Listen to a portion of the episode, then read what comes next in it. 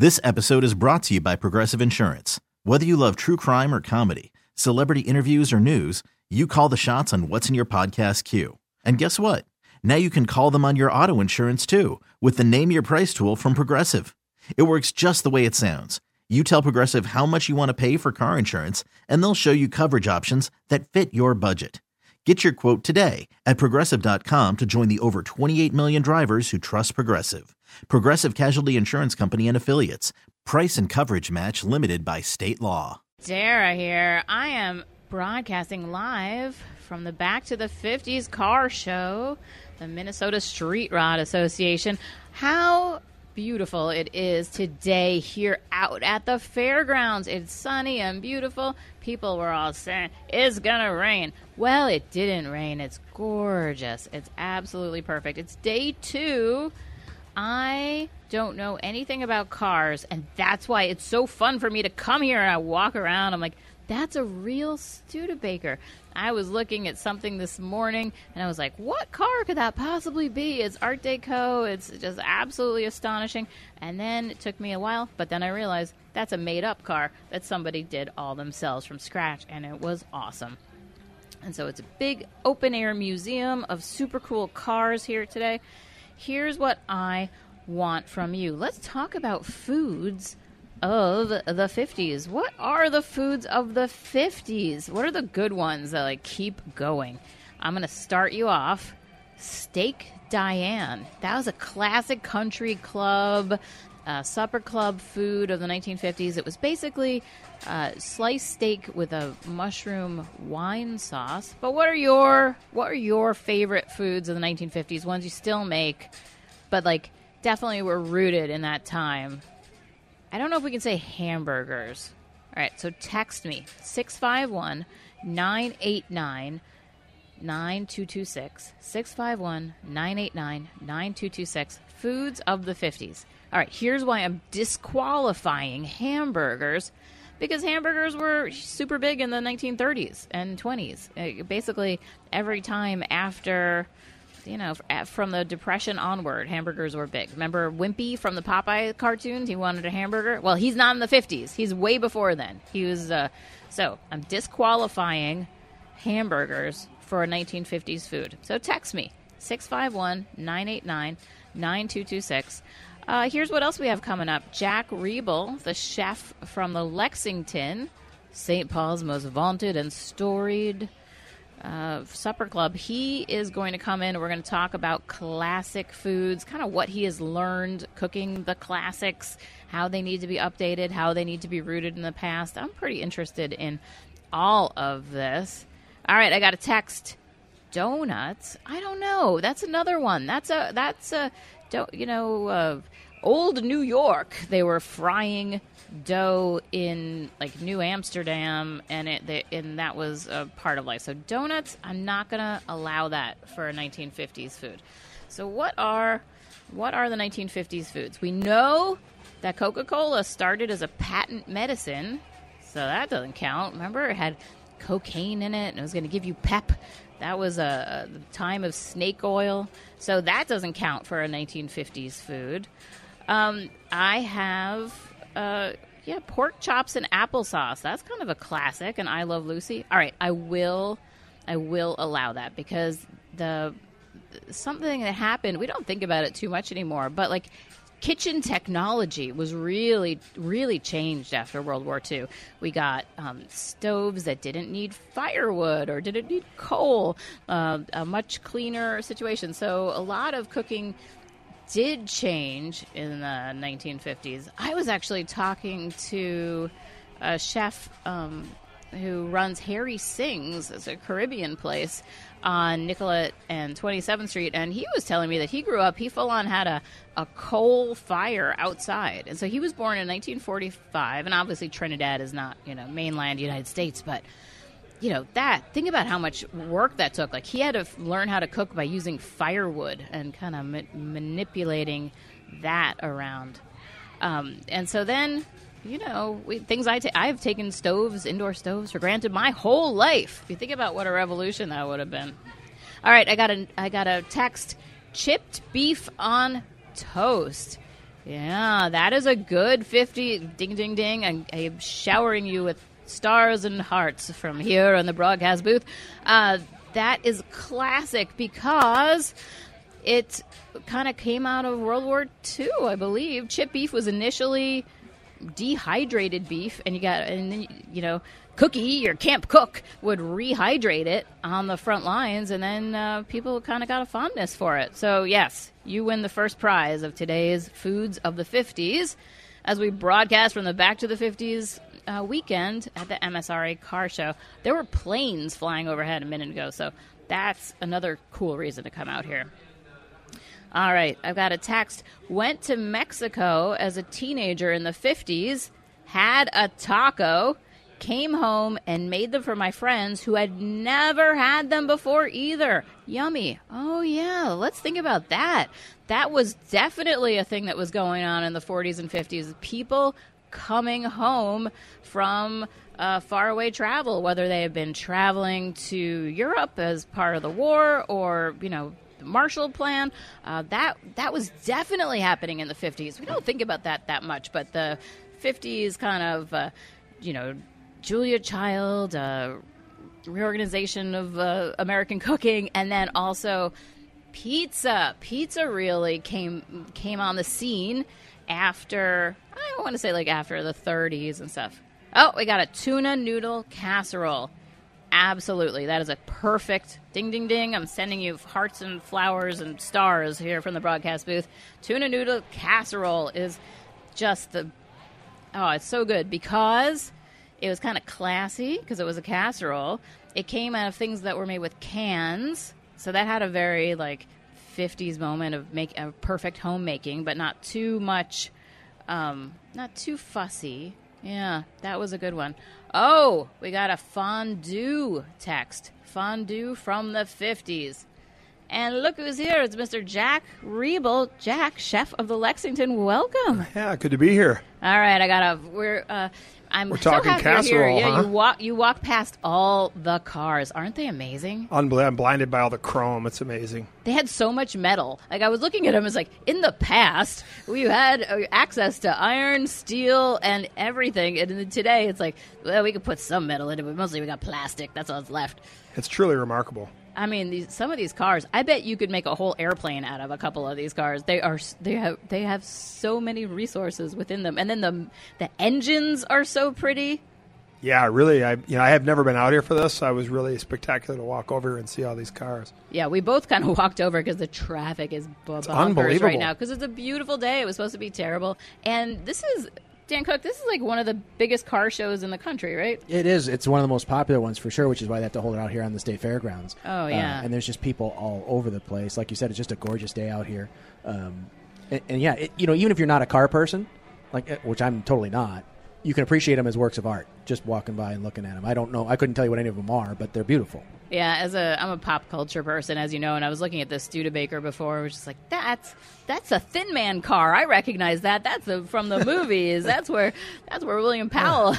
The family wheels of the 1940s and 50s. you know. All right, let's take a little break. We'll come back and we'll do a full on talk with Jack Riebel about, you know, how to do things from the past in a modern way, what's important from the past, what you can chuck, what you have to preserve. I'm very interested in all that. He's been thinking about foods of the past in the two and a half years since Lexington, this signature res- the restaurant in St. Paul, reopened. We'll take a little break here. We'll come back and have a meaty, meaty talk with Jack Riebel from the Lex.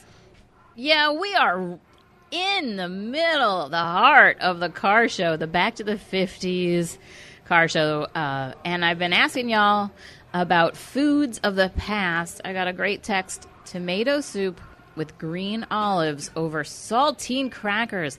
Yeah, those convenience foods, they made a massive, massive break into the mainstream in the in the 40s and 50s. All right. Now this is exciting. Jack Riebel is here.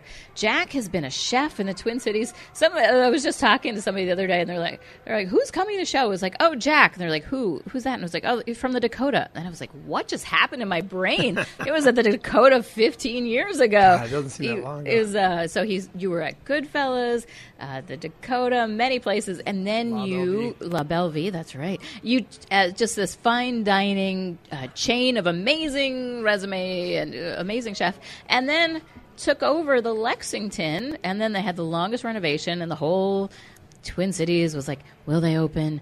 Is everything over? uh, we're on the. What's, I don't know if we can handle it. Do we have to have a grief group? Like, how is it going to work?" And then you reopened, and it's just been beautiful. And you've two and a half years now. Yeah, yeah. We opened in February of 2017 after two and a half years of arduous renovation. All right, so nobody knows about grappling with legacy foods, history, American classics like you do, right? So you had to kind of go piece by piece and think about these. So let's talk about let's talk about Supper Club, talk about a couple of menu ideas and talk about how you what's relevant, like what do you have to do to make them modern and what do you have to keep from the past. So uh, let me just start. So when you went into the all the way in the Wayback Machine, when you started thinking about what had to be on the Lexington menu, what, how, what did you go through? What was your kind of thinking Uh, on that? You know, one of the resources we had, Dara, when we took over was that there were a lot of menus from the past. So it was really fun to go back and look at, and whoever had archived these had, you know, penciled the date of each menu. So I have some dating back to the 40s, you know, all the way up to 96, I think, was, you know, the last kind of iteration of the old.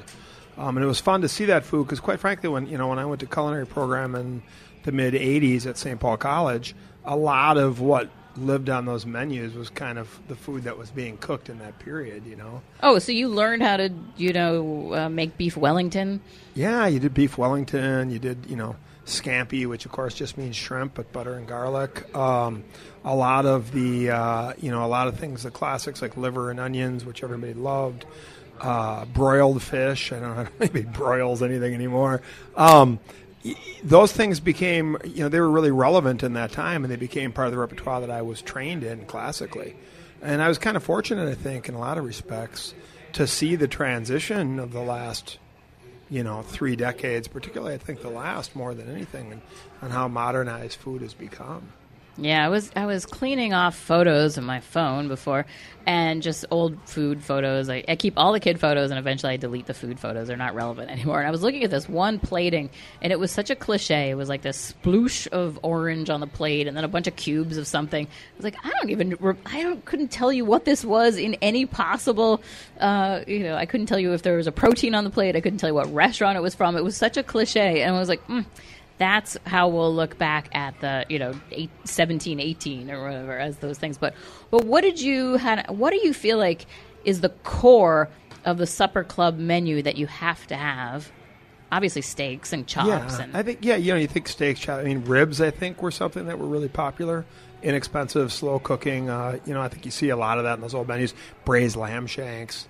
Uh, the one thing that I you know I haven't brought back yet, but I'd like to. There was a lot of scallopini. There was actually a lot of veal, and I think another part of it that really fascinated me that we've explored more into as we have changed the programming over the last you know year and a half, and we're changing it more. Um, a huge Italian influence. And, you know, and in the history of the Supper Club, it was really kind of Midwestern food that found its way to the coast. I mean, the first kind of identified supper clubs, in my mind at least, in research, were like the Palm in, in California and these places that opened. And these were Wisconsinites, a lot of them immigrants, right? Uh, Irish and Italian, going out there and cooking this Midwestern food, you know, baked potatoes and meat and. so that so potatoes like that's a core right you Yeah, have I to mean, I have think- the I think in Minnesota, you got to have it, but I. I love a potato like that's that that's kind of my desert island food goes down I mean, I thought I thought they were going to burn me down in St. Paul when I opened without a baked potato on the menu, but I hadn't baked a potato in 20 years. You know, I mean, and uh, do you have it now oh, absolutely. so it's a, there's like a secret Any to it, way right? you want, you know, sour cream on the side, butter on top, fully loaded. I, you know, I don't. Whatever they want is what I do. Um, all right, so potato potatoes are core, and then you have to update them in some ways, and then kind of keep the classicness Correct. of them. So, what do you give me? Well, here's the thing: is I think you really touched on something. Um, when I arrived, you were talking about the food of the 50s and kind of how we industrialized food, right? Things became almost scratch or more convenient. And I think that that found its way into mainstream America. And I think for me, bringing it back, you know, we're talking about the Italian influence. I make all my own pasta now from scratch. I do these things. So, not only in some respects refining it um, it, from what it was, so that's still recognizable, but really just, I think, modernizing the cooking right? And and making the things that you do more contemporary from the perspective of the quality of ingredients and, and technique as much as anything. you know? Yeah, I just did this big story on hot beef commercial sandwiches, Which I loved, by the oh, way. Oh, thank you. Thanks. That was a fun piece. And there's, you know, it's a magazine story you could always put, I could have turned that into a book. And there was so much that I left out. And one of the things I left out was like a lot of people no longer know what homemade gravy is. They just don't know. You know, you talk to them, we're like, we, we make our gravy from scratch every day. And then you kind of dig into the process. And what they mean is they open a can of, or a, or a more expensive plastic jar of jus, and then they modify it. And that is their idea of what they're making, the, making gravy. And they just, as far, like, they don't know that there's another way to arrive at gravy. Yeah, and so there's an example of what I'm talking about. I mean, I grew up and, and bless my mom, she's wonderful. Uh, maybe not the best cook. She made like five things really well, but we had cornstarch gravy, you know, which is fine. To your point, it's the drippings there, but they thicken it with cornstarch. You know, when I go to culinary school, you do the long braise, you learn how to how to cook the fond, save the drippings, you know, and actually make, like you said, real gravy, brown the roux. Uh, and those are the kind of things I think when you're classically trained, you can, you know, modernize some things that I think it's interesting he says it's not that the food was bad, it was just dated, right? Does that make sense? Well, I don't know. I mean, I mean, a commercial still is relevant. people right? don't You're like to people don't like value judgments, but I am a critic, and I am going to say like you know powder gravy is not good. Like it's not as good as homemade gravy. Like it's I, I'm here to judge it. It's not as good. That's fine, and I think you know if, if you don't have an opinion, you really I don't know what kind of value there is, but it, it, one of the things that's always bugged me, probably since I learned to cook, is those giant dried you find on Oh, I any hate generic salad. It's just I mean I don't even understand it. I know? had those at a. I went to this, uh, you know, fairly. I don't know. I'll just say who it was. It was Bread and Pickle, which is a, you know, kind of well-known farm-to-table Kim Bartmann establishment, and just these terrible, you know, out-of-the-box elderly croutons. Like, Or worse, made from scratch but left out for, for a week and stale. I don't know. I think I. I, I don't know. I, But you know, to the example, what I've done in a more modern context, everybody, I think texture is really relevant in the modern era for for whatever reason. That's another topic. But like instead of doing croutons now, I do breadcrumbs. You know, and I do that in my chopped Caesar salad, and it adds an element of texture and flavor and crouton-esque, but not. so it sounds like what you're saying is that you'd have to kind of think through each of the elements as you go through the. You know, if you're going to bring something like a Caesar salad into the contemporary time, you have to actually think it through and not just. Yeah, and the, and the irony is mine was inspired. Let's go back to the 50s again. You were talking briefly about Julia Child. One of our uh, holiday traditions now, um, grandparents past, my nephew makes a tableside Caesar, which my brother used to make, and it literally is out of the Joy of Cooking 1950s. I and that was the inspiration for the Caesar salad at the Lexington. The classic way of doing a Caesar, where you have to have a wooden bowl, Correct. and then you have to rub a cut garlic clove on the inside of the bowl. and then you mash the anchovies and the salt and the lemon juice and and so you know I get some pushback because people say oh it's it's really strong on garlic and anchovy and I'm like but that's a Caesar salad right Yeah, I mean I think it, became mayonnaise probably somewhere in the 70s or 80s I don't know but you know that's not what I'm trying to do I'm trying to bring back something that's more classic in a contemporary fashion So what do you do when you? That's a, that's a, such an interesting question. Okay, so a Caesar salad starts in kind of the Southwest, right? It was in Mexico. Mexico, yeah. So it starts in Mexico. It's kind of part of uh, casino culture, right? It's like Yeah. high rolling. You're going out. You're in your ball gown. You got a fancy tableside situation. Then it gets you know messed up and diluted and then people are making it with mayonnaise you get a squirt packet like all this stuff. And then you in the year 20 you know 18 19 want to go back to those roots and then you've got a generation that just thinks of it as like a mayonnaise vehicle.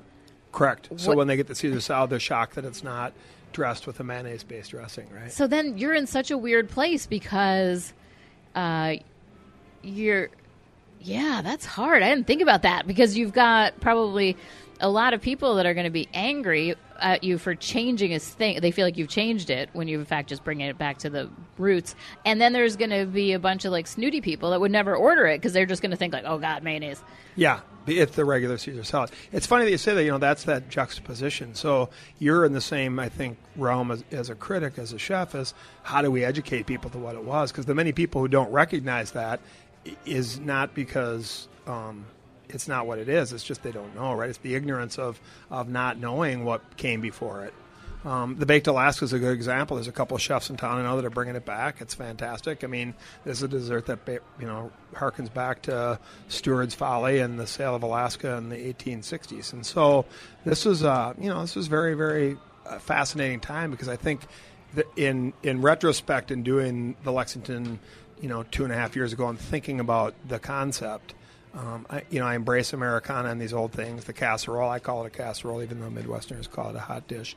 Um, I've seen it happen now everywhere. You look at places like Young Joni in Bloom, other places, even nationally, we're getting back to like we're cooking with fire now, and we've got these things. Oh, it's, yeah, it's almost this much so. antithesis of what we saw through the early decades of the 2000s, where everything became very scientific and data based, and the cooking got really refined. And, and, Yeah. oils and airs and gels and all that. and of a lot of good kind came out of that, but I think now you're seeing People you want just fire and well, meat or yeah, fire and bread. honest. Well, I think I think meat's back, and I, im- imagine where we are now, when we were so gluten intolerant even five years ago. And pasta to me seems to be, you know, the hottest food in the planet again. Now we're going back two thousand years for noodles. Oh, And- and are people ordering a lot of pasta at the Oh, I- Lex? yeah. Well, I just Are feel like you kidding me? No, and I feel like pasta everywhere. Every every kind of industry magazine I read, I look at the restaurants that are happening trendy around the country, um, even here, and, and and the amount of time and effort people are putting into really artisan pasta making.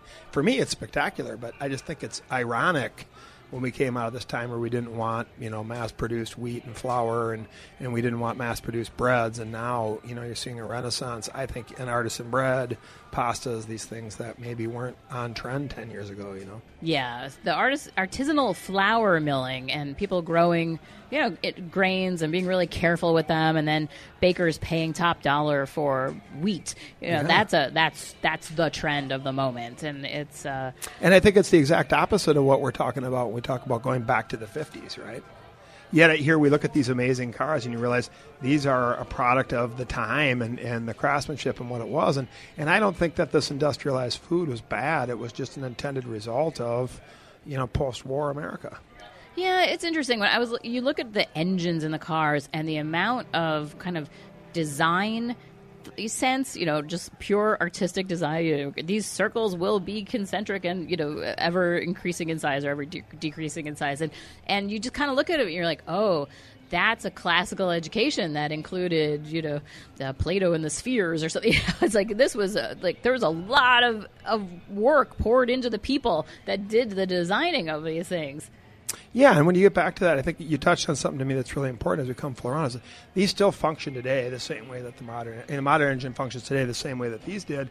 It's like classic cooking. You know, once you understand the technique and the method and how we arrived at where we are, I think we can all have a better understanding of you know what food is today, as opposed to not knowing what the Caesar salad of the past really was. Um, and I think if if you have if you have that as a context, it uh, it really helps you to understand how we've arrived to the place that we have today with food. Interesting. All right, we're going to take a little break here. When we come back, we're going to do a little more with Jack Riebel from the Lexington. I am very, I'm just very interested in how you take the foods of the past. What about them is relevant? I know when I see something that I haven't seen in a long time done contemporarily, like uh when I see au gratin potatoes made from complete scratch, I just love it. It's the best. But you don't see it that much. And No. So we'll talk about all these things when we take a little break and we come back on Off the Menu. Dara here. We are at the Back to the 50s car show, the 46th annual. It is a beautiful day. I think this is the best weather I've ever had for this. Gorgeous out here. Uh, this program tells me that there are 11,707 registered vehicles. And then all this other cute stuff. We just saw this baby buggy go by that looked like a 57 Cadillac. I don't understand what that was. I think it was historically relevant. And then like tiny children in poodle skirts, which is so funny because it's like they were born probably in, you know, 2010 and they're wearing outfits from 60 years ago or what we. Anyway. So uh, before we go. We have a short show today because of a wonderful Twins game coming up. But uh, Jack, you're doing a, another back to the Wayback Machine thing on the roof at the Lexington. Yeah, so we opened the rooftop at the Lexington probably first week of June. You know, weather hasn't been wonderful, uh, but yeah, we do a whole retro kind of you know back to the '50s, no pun intended, visit on the Don the Beachcomber kind of Polynesian theme. For those who know me, um, I'm a huge fan of the whole Polynesian culture. I think it's very cool. I love the food. I love the vibe. Um, so you're going to do like tiki drinks up on yep, the we have tiki drinks, and I have you know I make my own spam, and we have a California burger, and you know so it's it's all kind of Oh, fun. Mayonnaise? Yeah, mayonnaise, avocado, tomato. Oh, avocado. Yeah, I do a little. I do a little modern riff in it, and then I put ranch dressing on it instead of mayonnaise. But it oh, is Oh, are you guys based. making ranch dressing? Yeah, I make a kimchi ranch actually. Oh, really? See, I was fighting with somebody the other day about ranch dressing. They were saying, "Oh, it's not good." It was like, "No, you haven't had a homemade, like a real ranch Real dressing. ranch dressing, real right? from scratch ra- ranch dressing is wonderful." And there's a good example, like you know, as the conversation continues about how things have transcended. Right, we've gotten so used to, you know, xanthan gum thickened, not so good ranch dressing in a bottle, to you know, to where we are now. People wanting to make it from scratch. I think people, you know, we have a better understanding of food today. They want to cook. They like food. There's a lot that that's what I think one of the things we should talk about at some point. All the hobbyists, the wonderful food hobbyists who you know suddenly bring a lot of knowledge and have really um, elevated the scene because they're in there and they know things. Yeah, we've come a long ways from the uh, Betty Crocker and Pillsbury ads of the '50s on t- food television. You know. Oh yeah, well yes and no because then you know the shows that are really popular in Food Network are the ones that w- that support advertising for, um, you know, giant pancake piles and things. So it's, and uh, transformation. I thought about your earlier comment, the orange splash with cubes. Is you know they I watch these competitions. Or how do you transform the ingredients? You know, and I think, God, when you pick a perfect mango off a tree, do you really want to transform it? You know. Yeah, yeah. Well, again, when I was talking to Harry Singh the other day, he said that he just grew up with, uh, you know, in this outdoor kitchen and just all around it with avocado trees and mango trees and you know papaya trees. And if you you know grab a green papaya when you want to make chutney, it's like oh. You know how much you would have to pay to have that experience today. You People know, do, that's, uh, this uh, electricity-free uh, island existence. Anyway, Jack, I can't thank you enough for coming Oh, my in. pleasure. He, he's the chef of the Lexington, and if you haven't been, it's one of my favorite uh, favorite places to go. You re- updated the steak, Diane. That was gorgeous. Thank you. All right, so that is our Back to the 50s off the menu. We'll come back next week, and uh, I think we'll be talking to Christina Wynn about how to how she's made her career. Fun times. All right, uh, till then, I hope you have the tastiest possible week. Yeah. See you on the rooftop. This episode is brought to you by Progressive Insurance. Whether you love true crime or comedy, celebrity interviews or news, you call the shots on what's in your podcast queue. And guess what? Now you can call them on your auto insurance too with the Name Your Price tool from Progressive. It works just the way it sounds. You tell Progressive how much you want to pay for car insurance, and they'll show you coverage options that fit your budget. Get your quote today at progressive.com to join the over 28 million drivers who trust Progressive. Progressive Casualty Insurance Company and Affiliates. Price and coverage match limited by state law.